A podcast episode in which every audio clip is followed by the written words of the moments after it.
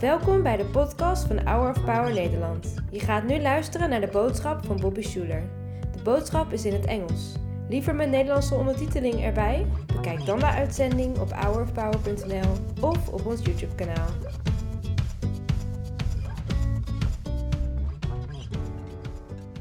No matter who you are, stand with us. We're going to say this creed together. Hold your hands like this. As a way of receiving from the Lord, let's say this together. I'm not what I do. I'm not what I have. I'm not what people say about me. I am the beloved of God. It's who I am. No one can take it from me. I don't have to worry. I don't have to hurry. I can trust my friend Jesus and share his love with my neighbor. Thanks, you can be seated. Make a decision today to follow Jesus. If you do that, everything that I'm going to tell you in the rest of today's message will be possible for you. That is, if you're going through an incredible hell, difficulty, fire, challenge, setback, there's no tragedy God can't turn around, no challenge He can't get you through, no chain or burden in your life He can't break, no sickness He can't heal. He can do it all and He will do it all. But it's your first step to follow Him and go where He goes. Let's begin with Winston Churchill, shall we? It's interesting when we look at history, it's important to remember World War II comes after World War I. Most obvious thing I could say, right? But what we forget is how terrible and awful the First World War was for the whole world. War before that time had already been terrible and horrible, but not at this level. Before World War I, people would march into war in blue coats and white gloves and feathers on their hats. They had horses and cannons. They would load guns, but it would you'd pour the thing in and push the thing in and fire, right? And it was it had this gallant kind of feel to it. Now I'm romanticizing it a bit, but you compare that to what actually happens in World War I when people are being gassed to death, machine gunned to death. All the uniforms turn into camouflage, and there's barbed wire and tanks and, and just brilliant, beautiful young men being thrown at a meat grinder in the tens and hundreds of thousands over one inch of military mile. When World War I was over, the whole world was done. They never wanted to go to war ever again. And it was so awful the way that the war even started. It was, it's hard to explain what it was even about. It was essentially just the assassination of one guy that led to this weird cascading effect of multiple alliances. And so after World War I, we forget that the whole world was done. Nobody wanted to go back to war. Because of this, we often like to dunk on Neville Chamberlain, the Prime Minister of the United Kingdom before Winston Churchill, who fought like crazy to keep peace in Europe. But by the time Winston Churchill had come to power, almost all of Europe had come under the evil grip of Hitler. And it was only two weeks, uh, two weeks after he came to power, uh, France had fallen under German rule. Uh, I think it was about 300,000 British troops had escaped during the Battle of Dunkirk, and it looked like almost for sure Europe was going to be a Nazi state. And when Winston Churchill came to power, not knowing if he would win, not knowing if they would get through, not knowing what would happen to Britain and the free world. Not, you know, it was interesting because before this, he was saying, Watch out for this Hitler guy, watch out for this Hitler guy. Nobody was listening to him. And now he has to lead the mess. And he gets up and he says famously, I have not, this is his first speech, I have nothing to offer you but blood, toil, tears, and sweat. Not something you want to hear from your prime minister, but it's the truth. It was reality. And here's what he said famously If you're going through hell, keep going. Now, we have the benefit of hindsight. We know that even though World War II was horrendous, we know that democracy won and the United Kingdom came through and all of those good things, but it came at an incredible cost. And today I want to talk about that for you. If you're going through hell, if you feel like you're going through such a tough time, Maybe you feel like you've lost everything. You've lost someone. You've lost your health. You've lost your vision. You've lost your way. You've lost your senses. You just don't know where things are going. If you feel like you're going through hell, keep going. On the other side of hell, when you do life with Christ, on the other side is victory. Victory. Victory. It's on the other side. That brings us to our passage in 1 Peter chapter 5. Peter's writing to a church that is going through hell. People are being thrown into arenas. Good moms and dads and children are being crucified and killed for their faith. People are being enslaved. It's a tough time. Peter, writing to the church, says, Humble yourselves, therefore, under God's mighty hand, and he will lift you up in due what? Time. The word is time. That's the hardest part, isn't it? How much time, Pastor Bobby? God knows. Cast all your anxiety on him because he cares for you. What does that mean? Let's pause there for a minute. Cast all your cares, all your anxiety on the Lord. What does that mean? You ever been going through a tough time, a difficult phase in life, a challenge, something you couldn't predict? You did everything right, but everything's going wrong, and you don't know why, and you just feel like you can't take a breath. You can't stop thinking. You can't sleep. You're tossing in bed.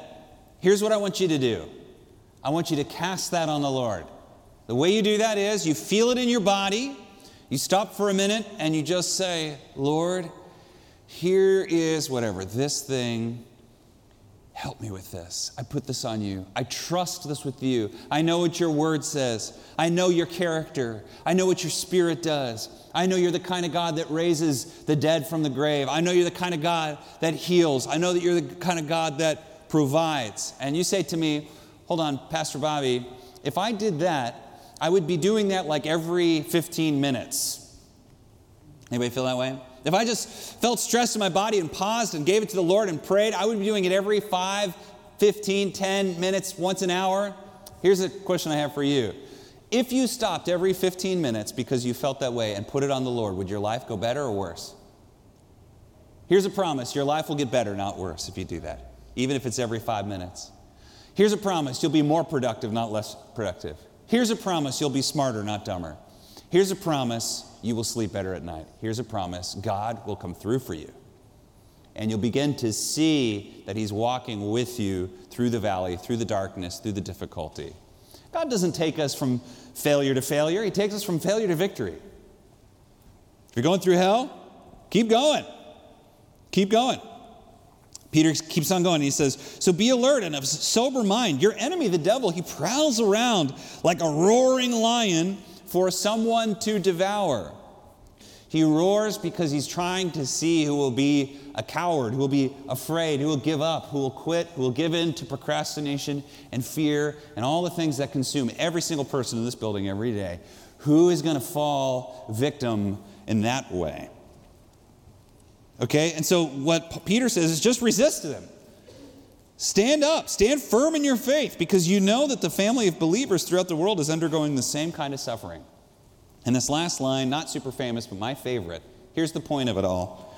And the God of grace, who called you to his eternal life in Christ, after you've suffered, suffered just a little while, will himself restore you. Everybody say, I'll be restored. Okay? That's a promise, it's in the Bible. And he'll make you strong. Say, I'll become strong. And he'll make you firm. Say, I'll become firm. And he says, and I'll make you steadfast. Say, I'll become steadfast. This is the point of the crucible, of the fire of the valley. The whole point is that whoever goes in to the crucible does not come out the same way. Whoever goes into the fire does not come out the same way.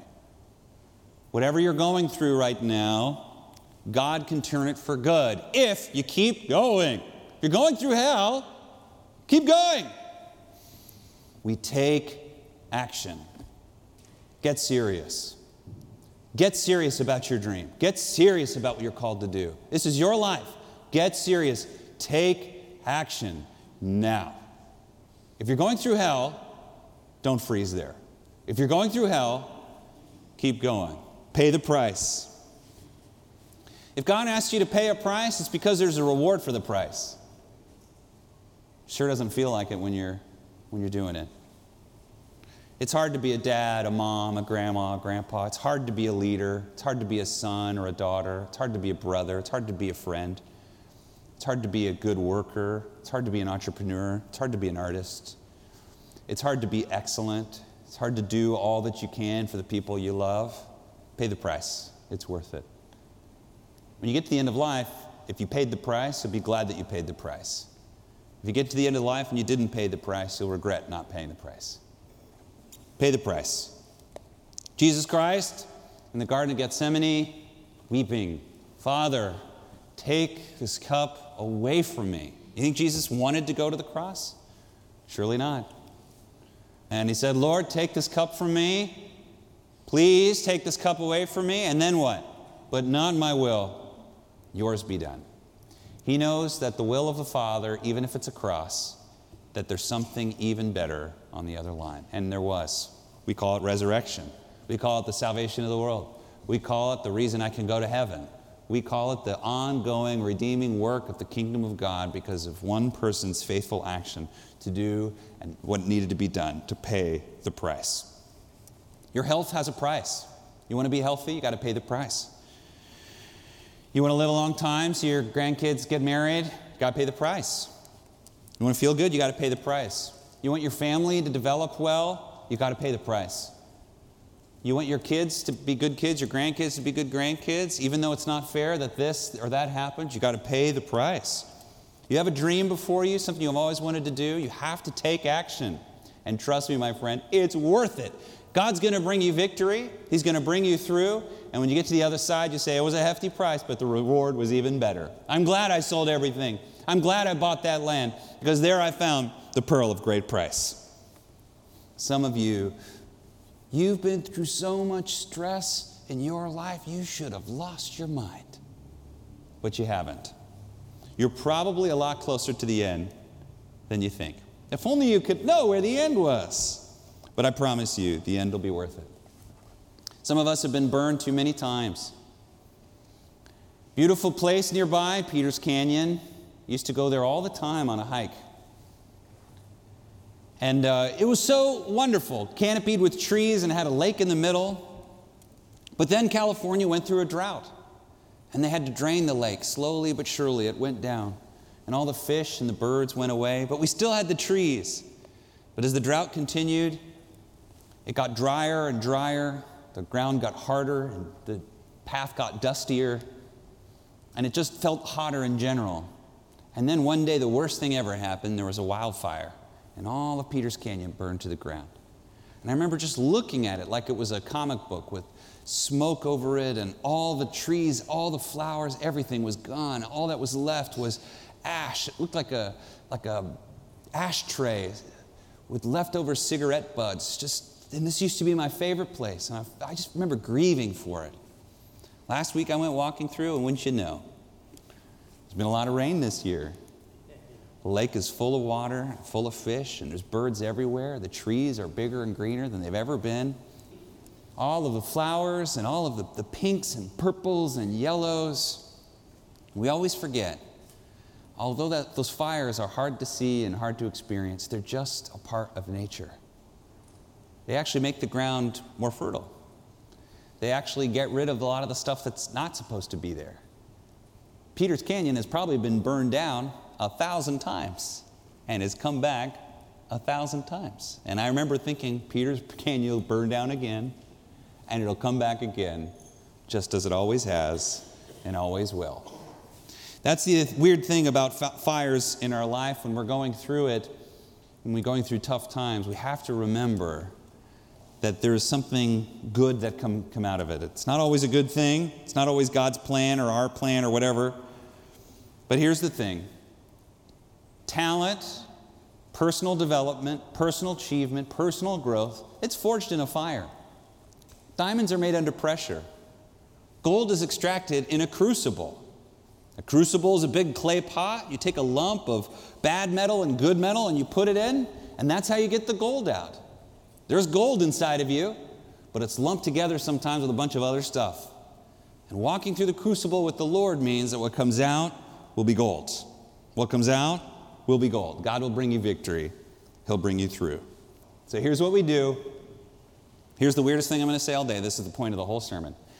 Cast your cares on Jesus and walk like a turtle.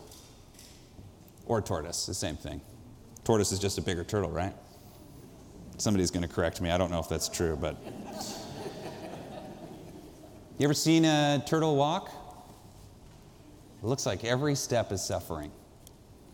You know the tale of the tortoise and the hare, don't you? By Aesop, a couple thousand years old. A, a rabbit and a turtle decide to have a race. Who wins? The turtle. Why? Doesn't make any sense. The rabbit's faster, clever, right? Why? Why? There's something built into a tortoise that's not built into a rabbit, and that is you just keep going. Every step is slow. Unless you're swimming, turtles sure can swim.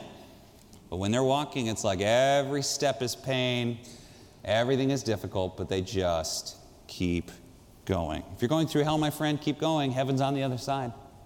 If you're going through hell, my friend, keep going. Health is on the other side, victory is on the other side, achievements on the other side, your dream is on the other side, your family is on the other side. The people that need you, that version of you, it's on the other side of hell. Keep going. Keep going. You're a lot closer than you think. Keep going. I was working at this Mexican restaurant in Oklahoma, and I was making a minimum wage, but then I saw a magazine article that said for $400 a month, I could buy a Porsche Boxster.